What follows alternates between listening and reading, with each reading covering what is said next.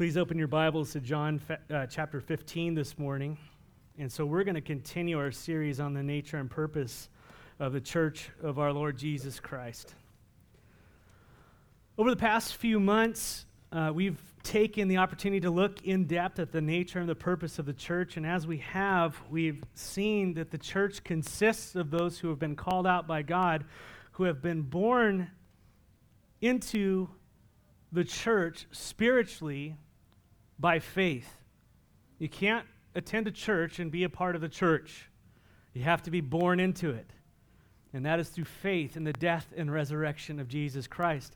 And being born again to a living hope, we find that we have been given a new identity as part of God's people, as a part of his family called the church. And it's identified by seven marks of a church. According to Ephesians chapter 1, we find that instead of being cursed, we actually are the blessed. We're blessed with every spiritual blessing in Christ Jesus in heavenly places. Instead of being rejected, we have been chosen by God. Instead of being orphaned, we have been adopted by God. Instead of being left with an unpayable debt to God, we find that we have been redeemed by the precious blood of Jesus Christ. Instead of being guilty of our sin, we have now find that we have been forgiven in Christ.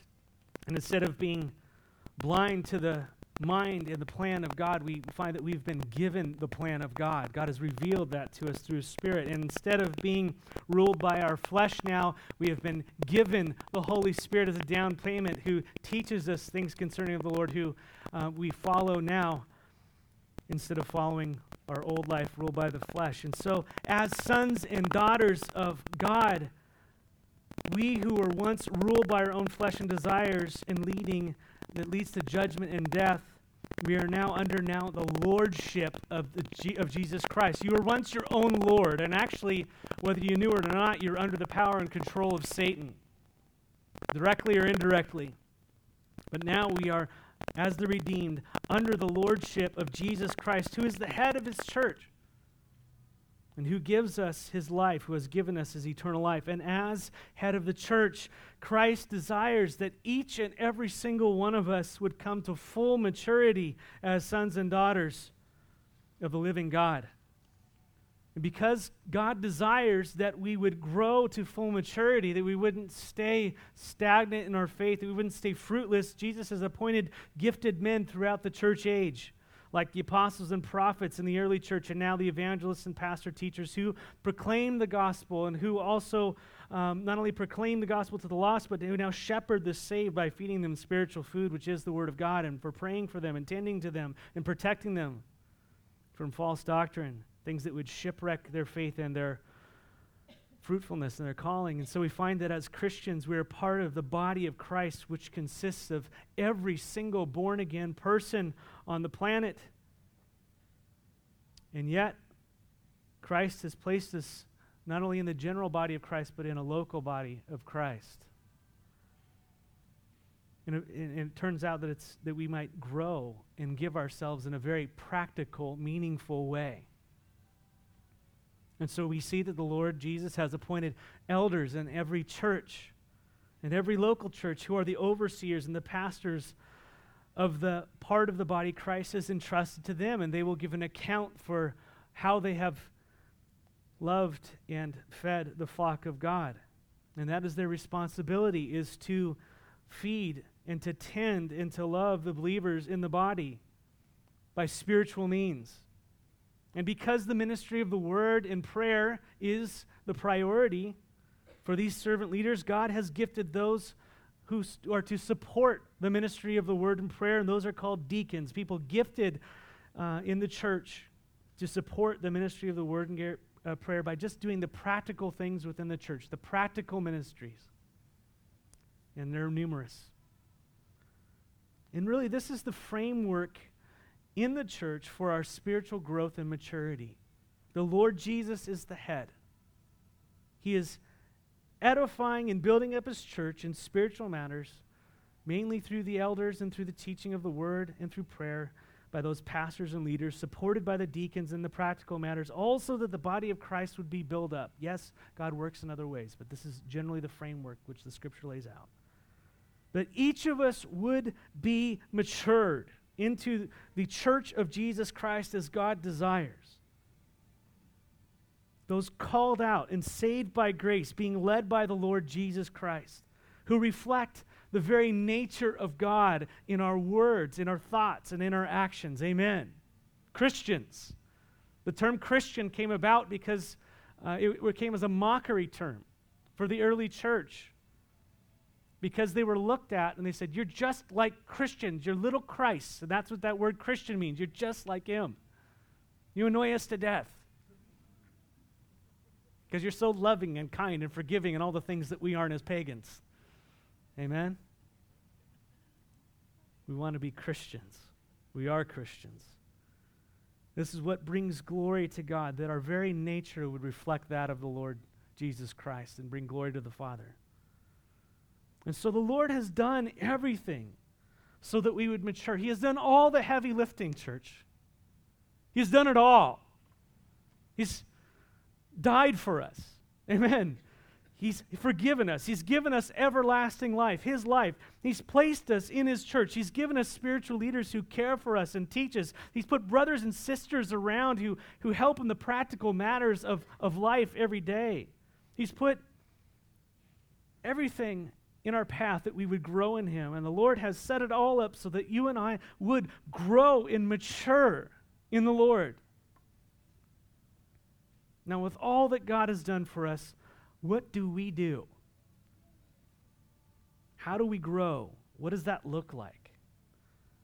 John 15 gives us a great picture of what that looks like. And that's why I want to look at John 15 with you. Let's read John 15, verses 1 through 8, and then we'll talk about it. John 15, 1 through 8, Jesus is speaking to his disciples, says, I am the true vine, and my Father is the gardener. He cuts off every branch in me that bears no fruit, while every branch that does bear fruit, he prunes, so that it will be even more fruitful. You're already clean because of the word I have spoken to you. Remain in me, as I also remain in you. No branch can bear fruit by itself, it must remain in the vine. Neither can you bear fruit unless you remain in me. I am the vine, you are the branches. If you remain in me and I in you, you will bear much fruit. Apart from me, you can do nothing. Verse 6 If you do not remain in me, you are like a branch that is thrown away and withers. Such branches are picked up, thrown into the fire, and burned. If you remain in me, and my words remain in you, ask what you wish, and it will be done for you. Verse 8 This is to my Father's glory that you bear much fruit, showing yourselves to be my disciples. Two things that are plain as I read this Jesus desires that we bear much fruit and that we abide. Just those two things are just jumping out the page. Fruit is repeated a bunch, and remain in me is repeated a bunch, a, a bunch. And the Lord's saying, I want you to bear fruit and I want you to abide. Pretty simple. And this is the Christian life. This is how we mature. And I, I want to speak about this this morning because we don't know what God desires. If we don't know what God desires and we don't know how He wants us to accomplish it, we're going to fall short. And all the important actions that we're going to talk about coming up in the next few weeks about what the church actually does is going to be totally frustrating for all of us if we don't get this straight. It's going to be impossible if we don't get the principles of John 15 straightened out in our minds and hearts. Let me begin by giving you a little background on these verses we just read, real quickly. These words were spoken by Jesus during the Last Supper. it's the night that Jesus was going to be betrayed. The disciples were all gathered together in the upper room. Jesus has already washed the feet of his disciples. And then during the meal, as he institutes the new, um, basically the, the new covenant there, in Judas and John 13 30, Jesus handed him a piece of bread that identified him as the one who would betray him. And it says there that he left. Judas took the bread. Jesus said, Go do what you must do. He took the bread and he left them. He went out. He departed. And it's in this context that Jesus begins to speak to the remaining disciples over chapters 13, 14, 15 about what it means to be in Him and what's going to come and the Holy Spirit and all these important things. But he starts speaking to them about being a true disciple. What a true disciple is, a true follower of Jesus Christ, versus a superficial one like Judas, who is really no disciple at all. And Jesus identifies a true disciple in verse 8 of John 15. We read it as one who bears what? Much fruit. That's what shows that you're my disciples, Jesus says. And, and this is what separates a true Christian from a false Christian, a true disciple versus a superficial one. True disciples bear fruit, their lives resemble Christ.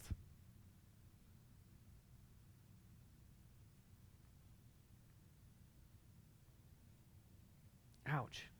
Anybody else? And the illustration that Jesus uses in John 14 and here in John 15 to illustrate this is that when a fruit tree, or he starts, he uses the basically illustration of a fruit tree or grapevine. And when Jesus points out what kind of tree or vine you are, it's going to be evident in the fruit that you produce.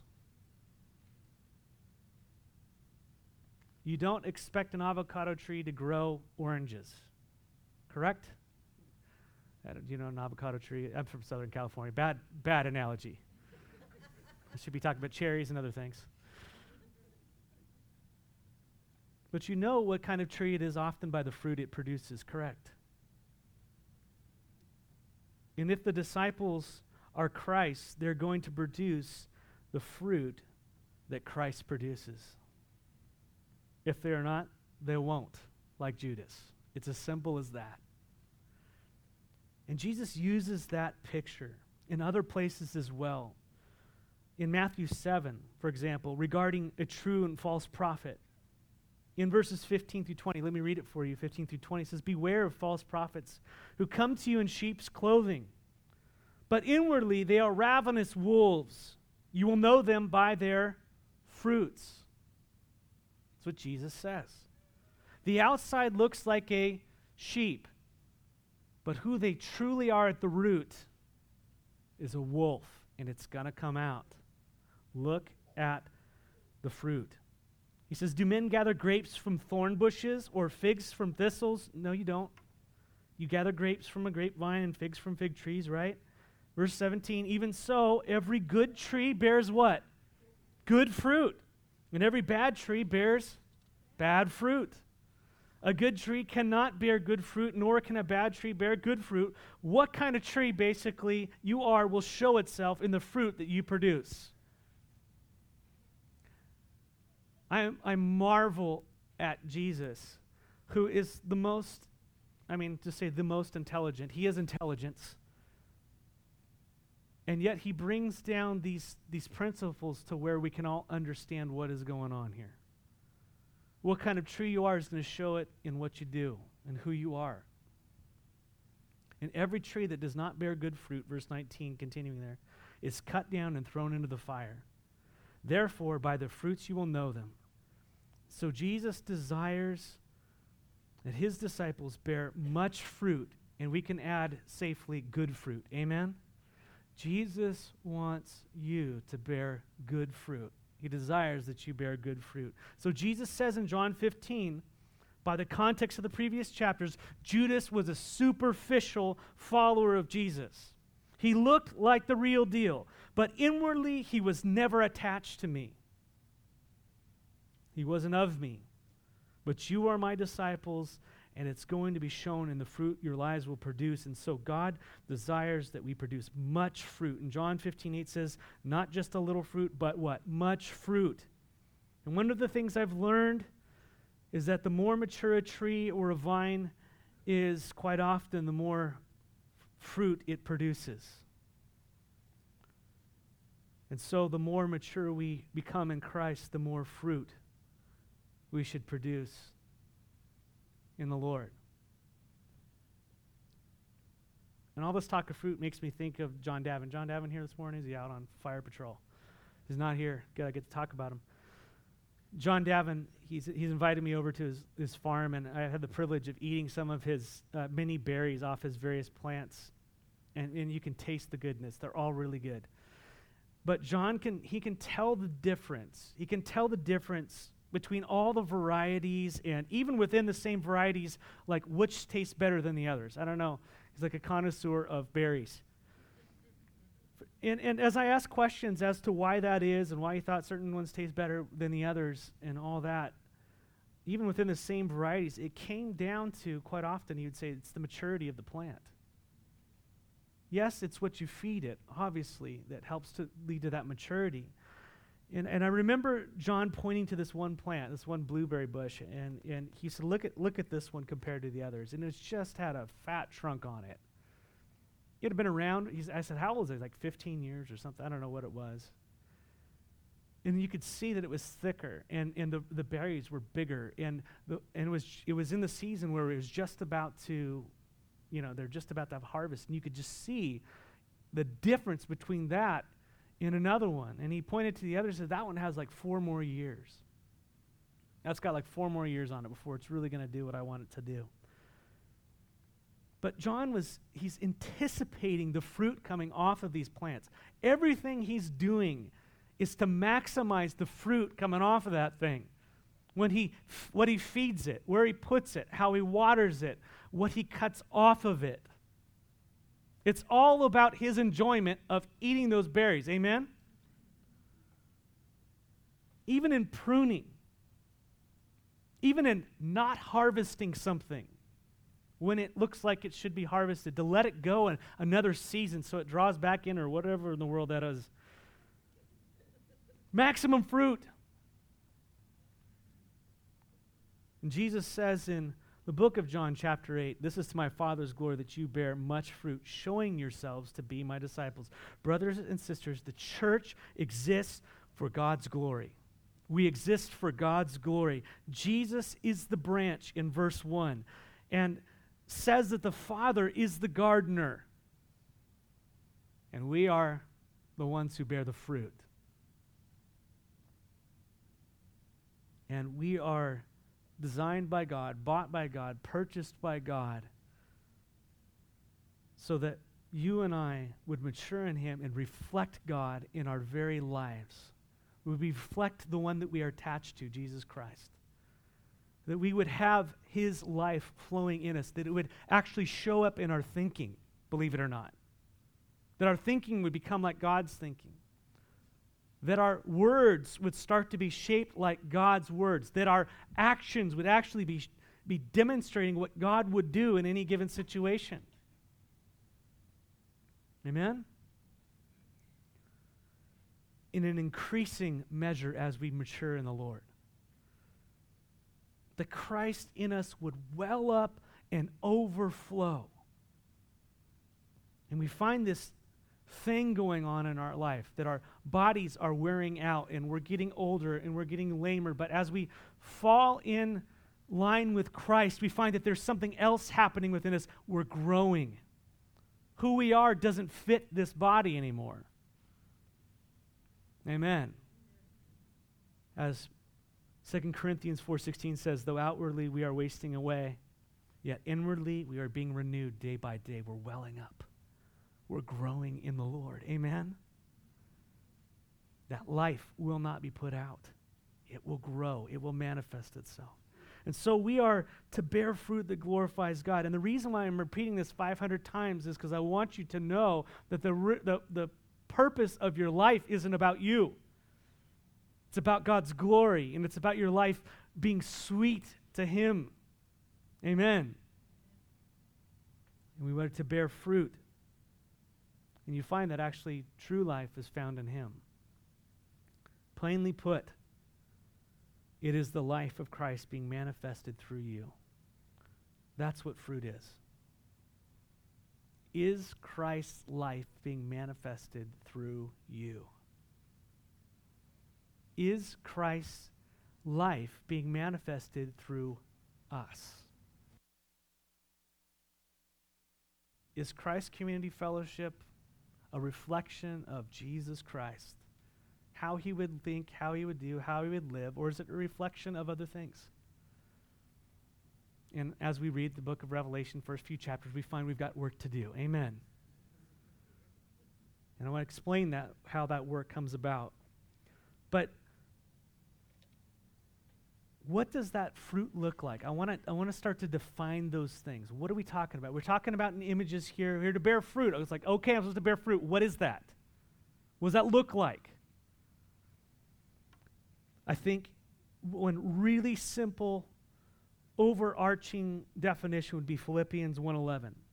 Paul is praying for the church in uh, Philippi, and he asks God in verse 11 that they would be filled with the fruit of righteousness that comes through Jesus Christ to the glory and praise of God. He's praying for the church, and he might as well be praying for us. Lord, I pray for Christ Community Fellowship that each one of them, that they all together would be filled with the fruit of righteousness that comes through Jesus Christ the fruit of righteousness. Now, to the carnal man, that is the most boring thing on earth. Lord, I want stuff. Give me stuff. I don't want the spiritual stuff. No. To the spiritual man, we pray for spiritual things that are even contrary to things. Lord, fill us with the fruit of righteousness. I don't even know what the fruit of righteousness is. I know that your word says it. Please, Lord, make it happen. But what is the fruit of righteousness? Righteousness basically means being right with God. The fruit of being made right with God. Before we were born again, we were not right with God. Actually, it is the total opposite. We were not right with God. Actually, we were under the wrath of God. Paul in Ephesians chapter 2, verses 3 through 5, describe our former, former life before we were born again. It says, We all once lived in the passions of our flesh carrying out the desires of the body and the mind, and we were by nature children of wrath, like the rest of mankind. Paul's saying, listen, before we came to Christ, we were totally not right with God. The way we thought, our minds were not godly. What we, what, is it, what are the terms there he uses? Yeah, uh, he says our minds were messed up. Our, our, our, our cravings were all messed up and the actual things we did reflected it, how messed up we were.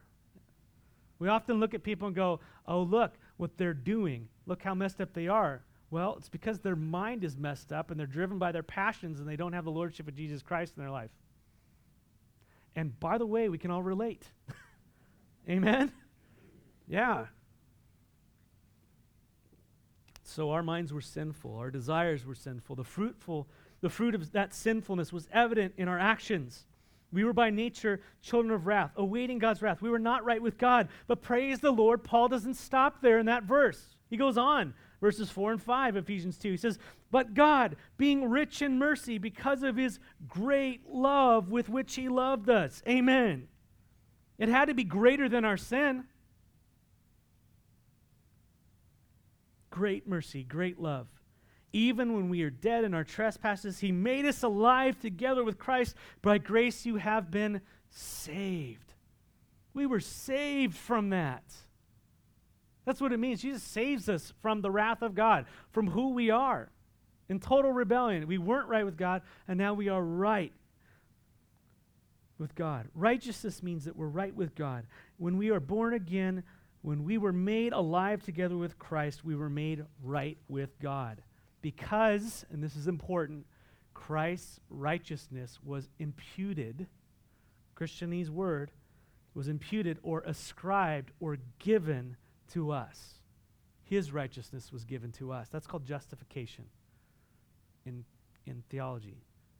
But now the fruit of righteousness comes as a result of that righteousness we have been given in Christ. Our nature has been changed. We've been, Christ is now in us. And now it's going to manifest itself. Christ lives in us. We have the Spirit of Christ in us. It is the proof that we are His. He is our righteousness. And because we are now Christ, because He now lives in us, because the Spirit of God dwells in us, God is now going to live through us. Amen. And His life, His fruit should be evident in our minds increasingly in our words increasingly, in our actions increasingly, as we grow in Him. This is called sanctification. Another Christianese word for you. Two for one today. And so Christ in us will produce righteous fruit in our minds and words and actions. And examples of these, this righteousness one is repentance.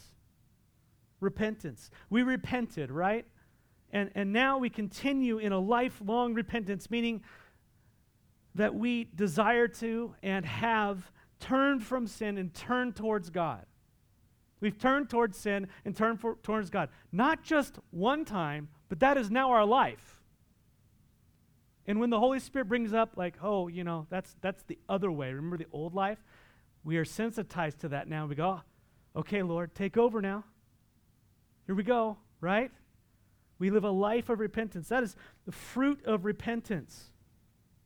That's a righteous fruit. Did you know righteous fruit is also shown in our holy attitudes that are to be manifested? The holy attitudes, like Christ acted and lived out.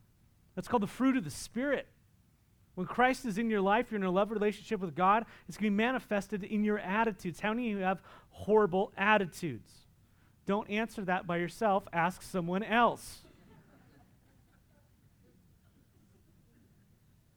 Yeah, I didn't think of that, did you? of course, I'm wonderful. The world spinning around you and everything. Galatians 5:22 lays it out, but the fruit of the spirit, the fruit of the spirit is love, joy, peace, forbearance, kindness, goodness, faithfulness, gentleness, and self-control. That's the fruit of Christ. That is who the Lord is. He is love, He's joy, He's peace, He's long suffering, he's, he's kind, He's good, He's faithful uh, there's gentleness and there's self control in him. You see that when Christ is in you, he starts to manifest. How many of you have seen your lives change over time as you've matured in Christ? You used to be stupid, whatever the word is, and then now you see, man, they've changed. How many people going, you've changed? Anybody got that going on in your life? Amen. Okay, five of us. Six. All right. Anyone else want to get in there? Seven. All right. How about you've seen it in someone else that you know around you? Anybody else? Okay, that's good. Righteous, righteous fruit is shown in our attitudes. How about praise and worship of God? It's a fruit. Hebrews 13, 15 says, Through Jesus, therefore, let us continually offer to God a sacrifice of praise. The fruit of the lips that openly professes his name. How many of us are have God's heart and mind and we're in prayer and we just praise the Lord spontaneously sometimes? You're just walking around and go, God, you're so good. What a beautiful day. Bless you. Lord, thank you for my children. God, praise you. And you just, you have this life of worship that comes out of your heart. That's Christ in you. Did you know that? That's not you. Well, it's kind of like, yeah, which is you, which isn't you? Paul doesn't even know. Is it I who sin, or is it sin within me? Oh, never mind. But Christ's in you, the hope of glory, and now you see that these things come out of you that were never there before. That's the fruit of righteousness. Other things. Other things can be categorized like that. Giving to people's needs. Roman, uh, Philippians 4, Romans 15. And communicating truth that blesses others is fruit, according to 1 Corinthians 14, when they talk about all the spiritual gifts. Withholding what you're saying so that others will be edified or saying it in a way that would bless them. That's a fruit because it's not about you, it's about them, it's love. Having pure conduct, according to Philippians 1, Colossians 1, these would also be the results of righteousness, all fruit in God's eyes. We could go on, leading people to Christ, giving, fellowship, mercy, showing mercy, forgiveness. How about loving your enemies, praying for your enemies instead of smacking them down with your words? See the fruit?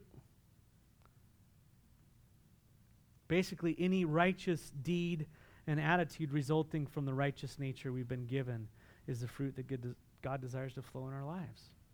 Have you been born again?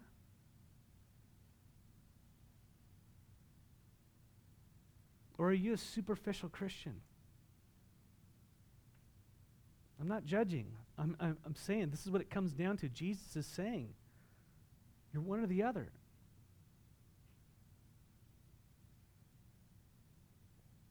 And the church really is to be the manifestation of God on earth.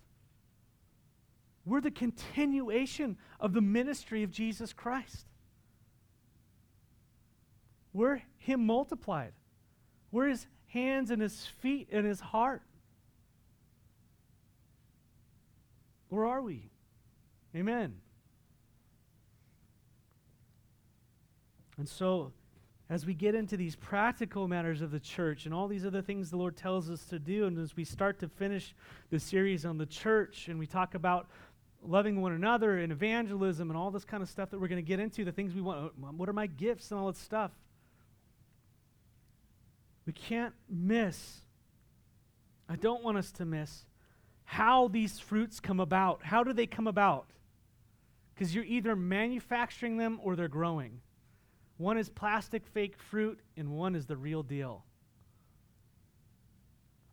We know that He's died for us. He's, he's forgiven us. He's given us everlasting life. He's placed us in the church. He's given us spiritual leaders who are all there to care and teach for us. And He's put brothers and sisters around us who love us and serve us in the practical matters of life. The Lord has set it all up for us to grow and to mature and to produce much fruit. And now, with all that God has done for you, that He's done for me, what do we do? How do we grow? How does this righteous fruit get produced in us? How does it happen? Look at verse 5 of John 15. What does Jesus say to us? I am the vine, you are the branches. If you remain in me, and I in you, you will bear much fruit. What are we to do to produce this fruit?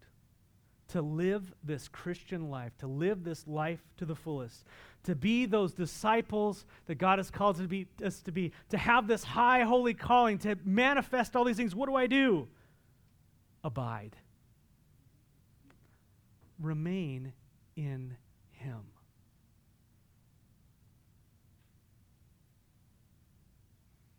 But remain. The way you came to him is the way you stay in him, by faith, by grace through faith. Now, I'm not talking about us losing our salvation. I'm talking about losing our fruitfulness. Judas had left. The superficial follower of Jesus, of whom Judas is the archetype, he will, they will leave him. Judas had things in his heart and his mind that he went after. He lusted after money. He loved money. That's, that was his deal. He loved money. He was the guy who held the money bag. He stole from the treasury.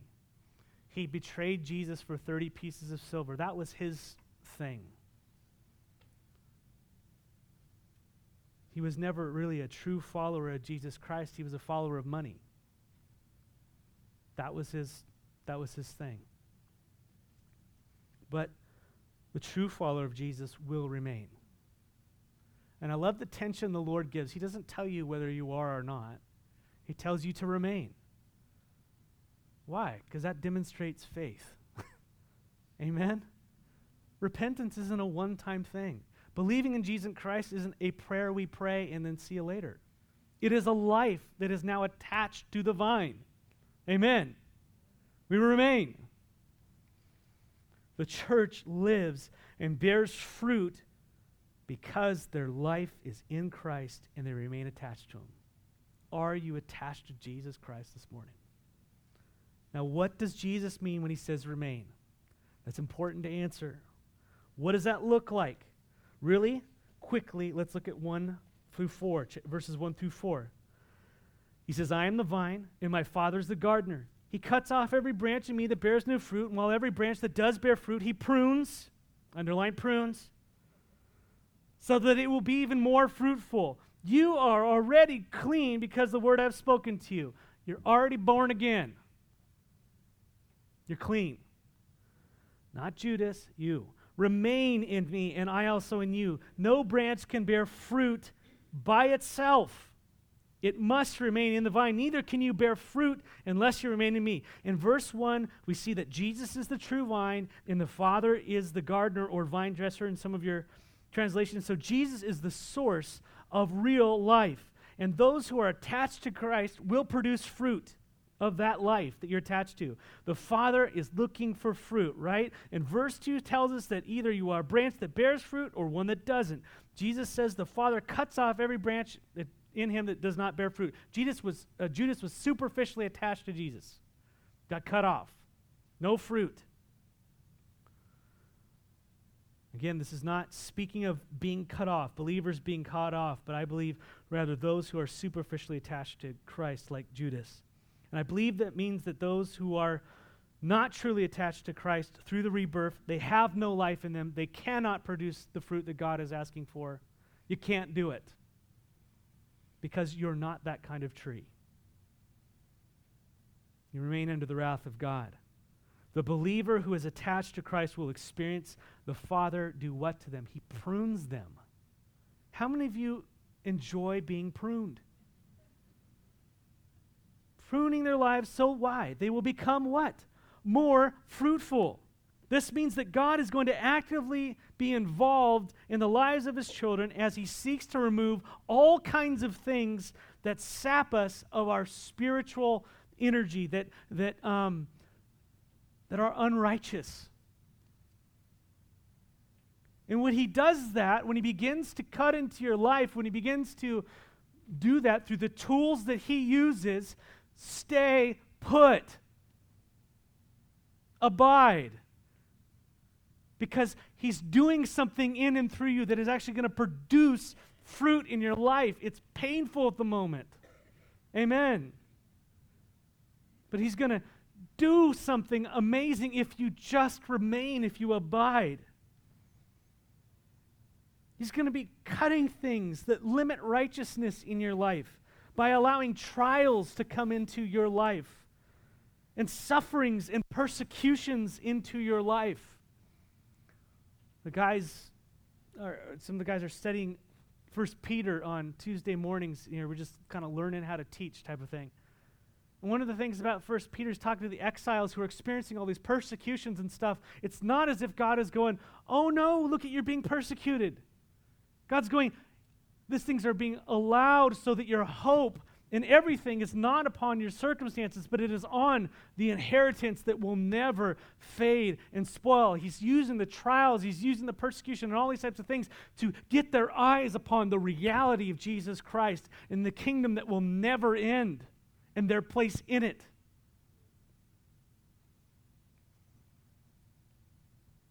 And so, remain in me when Christ begins to, when the Father begins to cut off those branches that are not bearing fruit in your life. As He starts cutting out things, as trials come about. How many of you, at the end of a trial, you go, man, that was sweet? At the end. You're not missing the cancer. You're not missing you know, the hardships and all those things. You're not missing those things, but you're missing how close you became with the Lord. Anybody? How he changed you. He gave you perspective. You're not the same person you were. You grew up. Isn't that amazing? Hebrews 12, 7 through 11 says, Endure hardship as discipline. God is treating you as his children. For what children are not disciplined by their father? If you are not disciplined, and everyone undergoes discipline, then you are not legitimate, not true sons and daughters at all. Wow. Moreover, we have all had human fathers who disciplined us, we respected them for it. How, uh, how much more should we submit to the Father of spirits and live? They disciplined us, our earthly fathers, for a little while as they thought best. But God disciplines us for what? For our what? for our good, in order that we may share in his holiness. You're like, I don't want holiness, I want stuff. That's not Christianity. He wants to grow you up in this. He often will bring you to the backside of the desert and let you spend some time with Him to clear up those things. They disciplined us for a little while, but God disciplines us for our good. Verse 11 No discipline seems pleasant at the time, but painful later on. And this is when we underline and we focus on later on, however, it produces a what? Harvest of righteousness and peace by those who have been what? Trained by it trained by it. As we remain in Christ, He will take us through pruning, trials, tribulations for our benefit and ultimately for His glory as we produce a harvest of righteousness. And we think about it with our own kids. When we see things that are ungodly in them, we introduce pain. Amen. If you don't, parents, you need to start because you are going to reap what you sow. You introduce hardship into their life. You train them that unrighteousness should be miserable, although it seems pleasant for the moment. And you reinforce the things that are righteous. Amen. For their benefit. And for yours, by the way. James puts it a different way. James 1, 2 through 4. I'll read it for you. It says, Consider it pure joy my brothers and sisters, whenever you face trials of many kinds, because you know that the testing of your faith produces perseverance. I don't want perseverance. I want stuff. That's not Christianity. Or whatever it might be. He wants to produce perseverance in you, the character of Christ, who persevered through all kinds of stuff, right? How does that happen unless it's formed within you through trials. God does something through trials, pruning, hardships. Verse 4 let perseverance finish its work. You got to let it happen. Stop kicking against it. Realize God's got a plan. Let it finish. Let it do its work within you so that you may be what? Mature. Mature not lacking anything. We're to let it happen. Stay put. So in verse 4, Jesus tells the 11 remaining disciples, He says, Remain in me, and I also in you. And that, that is, we are called to be committed to our permanent union with Christ Jesus, allowing the life of Christ to grow in us and through us. Now, quickly, we're going to go through verses 5 through 7 of John 15. Jesus continues to urge them to remain and abide in Him, and He gives us a little more understanding of what that abiding looks like, what that relationship looks like. Verse 5 I am the branch. I'm sorry, I am the vine, you are the branches. If you remain in me and I in you, you will bear much fruit. Apart from me, you can do nothing. The Christian life is not the Christian life apart from Christ. Okay? We can do nothing in God's eyes apart from remaining in Christ. We might think we're doing a lot of stuff, we're not. Verse 6 if you do not remain in me, you're like a branch that is thrown away and withers. Such branches are picked up, thrown into the fire, and burned. Again, Jesus paints a picture of the fruitless vine. These would be the superficial, unbelieving Christians. But true Christians bear fruit. And how does that happen? If you remain in me, verse 7, and my what? Words remain in you, you're going to ask whatever you wish, and it'll be done for you. And this is to my Father's glory that you bear much fruit, showing yourselves to be my disciples. Here's what that remaining, abiding relationship with Christ is it is to have his words remain in us. Amen? It is to have his words remain in us. The word there in, in, in, in verse 7 for words is rhema, which refers to individual utterances of Christ. This does not mean just the red letters in the Bible. This means the, the, the, revealed word of God to us. Like David in Psalm 1, we are to be those who meditate on the word day and night. It is to be what's filling us. That spiritual food changes our mind, changes our thinking. We're not going the paths of unrighteousness and all these things. We're not standing and sitting and walking in the, in the, in the evil ways, but we're seated and planted in the word of God, and it changes our thinking. It changes what we do because those are God's word. It's spiritual food in your life. I tell you, do whatever it takes to make that a priority in your life, and your life will change. Give it a week. Be in the Word day and night. Listen to godly messages, not crazy stuff on TBN and all that stuff. Godly, godly messages. Some of us don't know that. Be in the Word and, and let it fill your life, and it will change your thinking. You're going to find out what comes out of your mouth, and how you live and how you act is going to be revolutionary as you attach to the Lord Jesus Christ. It reshapes us. David said in Psalm 1 Blessed is the one who does not walk in step with the wicked, or stand in the way that sinners take, or sit in the company of mockers. And think about does that define your life? But those whose delight is in the law of the Lord and who meditate day and night, uh, on uh, his law day and night, those are the blessed ones. Now, listen, it says that person is like a tree planted by streams of water. There's a continual source in their life that is filling them. And, and, and what happens when a tree becomes mature? What does it start to do? What it's designed to do produces fruit.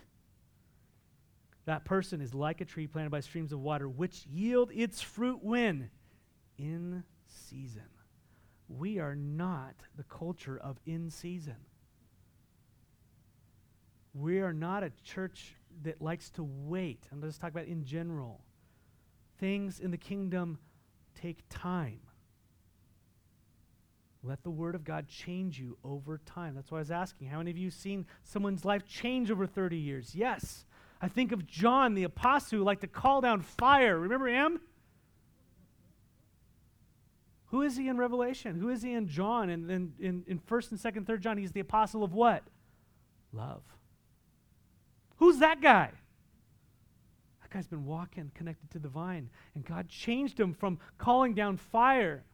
Yes, he had holiness, and he was always that way, but he was changed from the inside out. He became known as the apostle of love. It says that his knees were worn out from praying. It's that person, the person who is abiding in Christ through his word, that God calls to ask whatever you wish. And let me quickly finish with this.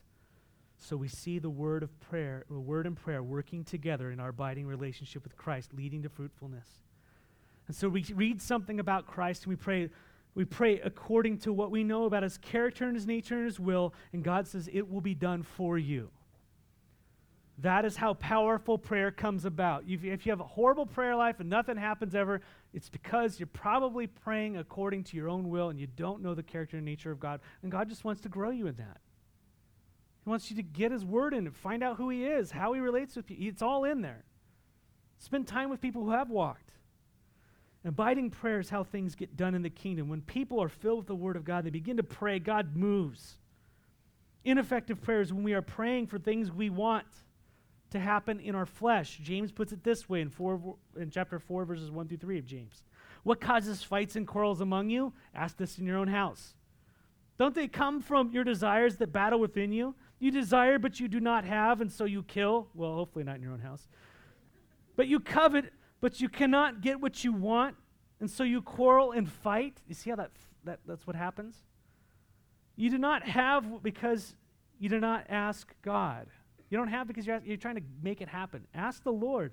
And then he says, when you ask, you don't receive because you ask with wrong motives, that you may spend it what you want on your own pleasures. You see, and that's where false teaching comes in. It plays upon what you want, not his will. Of course, you want health, wealth, and prosperity. Who doesn't? Who wants to deny themselves and give up their life and lay it down for others? You see, that's you see how that, how that works. God is not obligated to answer prayer that is contrary to his character, his will, or his plan. But he is all about answering prayer that is according to will. And as you come before the Lord and you say, Lord, from what I know of you and from what I can see in your word, this might be your will. And, and, and I, I see that it reflects your character in this way, and I'm asking that in the name of Jesus that this would come about. And by the way, when you tag on the, in the name of Jesus, it is not a magical phrase. It's not a magical phrase that gets you whatever you want. It's in the name, in the authority, in the power, meaning what he re- represents. What does Jesus want? His Father's will to be done, his kingdom, his glory. It's as if a kid, you, you have kids. Your kids come to you and go, Mom and Dad, I want to eat chocolate day and night forever and ever in the name of mom and dad. Amen. You're like, request denied. No, that is not in my name. In, no, that doesn't reflect my character and glory. You see how that it works? And so the church abides in Christ when we are being filled with his words, and then we pray that those things would come about in our lives and the lives of others. That's biblical prayer. Read Ephesians chapter 1, Ephesians chapter 3. Look at the prayers Paul's praying for the church. Figure those out, read them. And God moves in us and through us in our circumstances to accomplish His will for His glory. And so, church, God desires that we bear much fruit. We must remain in Him and simply trust and obey Him. And God has done all the heavy lifting, church. He has done all the heavy lifting in our relationship with Him. And a thriving, living church is a church that remains in Him. Which John goes on to describe as a relationship of love. Remain in my love, Jesus would say. Remain in my love.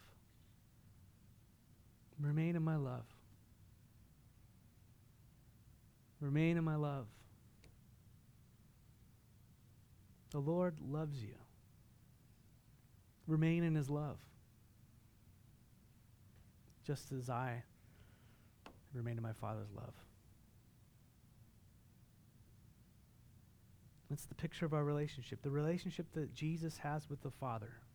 That face to face, intimate relationship, John chapter 1, that he had from eternity past, that he left to come grab us to be a part of, that we would all be one.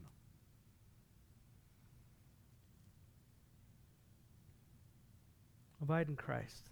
And so, as we begin to finish up this series and get back into a book of the Bible, which we'll do, as we start to speak about all the things that we're called to do, all the one another's and, and, and evangelism and all this type of stuff that I want to be clear about, that it is our mission and it is our goal, it can never be accomplished apart from this loving, abiding relationship with our Lord Jesus. It's never meant to. That's why in Revelation chapter 2, or whatever it is, he says, the church of Ephesus, you've left your first love. You've got all these things going on, you're doing all these things, but you've left me. Repent, remember, and redo. Come back. I want you to have that crystallized in your minds, church. Abide with Christ this week. You might not even know what it looks like. Read John 15 and just start to say, Lord, I have no clue what he's talking about. I just know I got to be connected to you. Crack open the word and start reading the book of John. And just what it says, say, Lord, I want to do this. And you just say, Show me how, teach me. And you grab brothers and sisters along you that have a little more fruit in your life than you. Don't go to the ones who don't. The ones who look more like the Lord, and you just say, How does this work? What do we do? And quite often they don't know either. But we learn together. Amen. I, I, I'm asking, Lord, how does this work? And we pray, and God starts to change, and we grow, and we mature into the body of Christ. And then it's from that abiding relationship, church, that you find your gifts of who you are in the Lord. And it's out of love that you start to exercise those things in obedience to Jesus Christ for the love of his church, that they might grow. But if you got it backwards, you've got a you've got a carnal church where it's all about me and my gifts. It's not. It's about the others. So that you might live. We lay down our lives. Lord God, we thank you for this. We thank you for your word. We pray that we would be the abiding church, the church that remains. God, we pray that our individual families, Lord, would be those families that love and honor you and that remain. And for those who ha- are in a difficult circumstance because they have a spouse who doesn't believe or, or it's just a divided home because you said you would bring a sword, Lord. We ask that we would be able to stay in you and remain and remain fruitful even in difficult circumstances, God. And so, Lord, raise up your church. I pray we would be like those crazy blueberry bushes, Lord. That we would have such a heavy harvest of things that would be pleasing in your eyes, that you would receive much glory and much honor, not just by platitudes, Lord, but from the core of who we are. Do that work now, Lord Jesus. We ask this in the name of Jesus. Amen.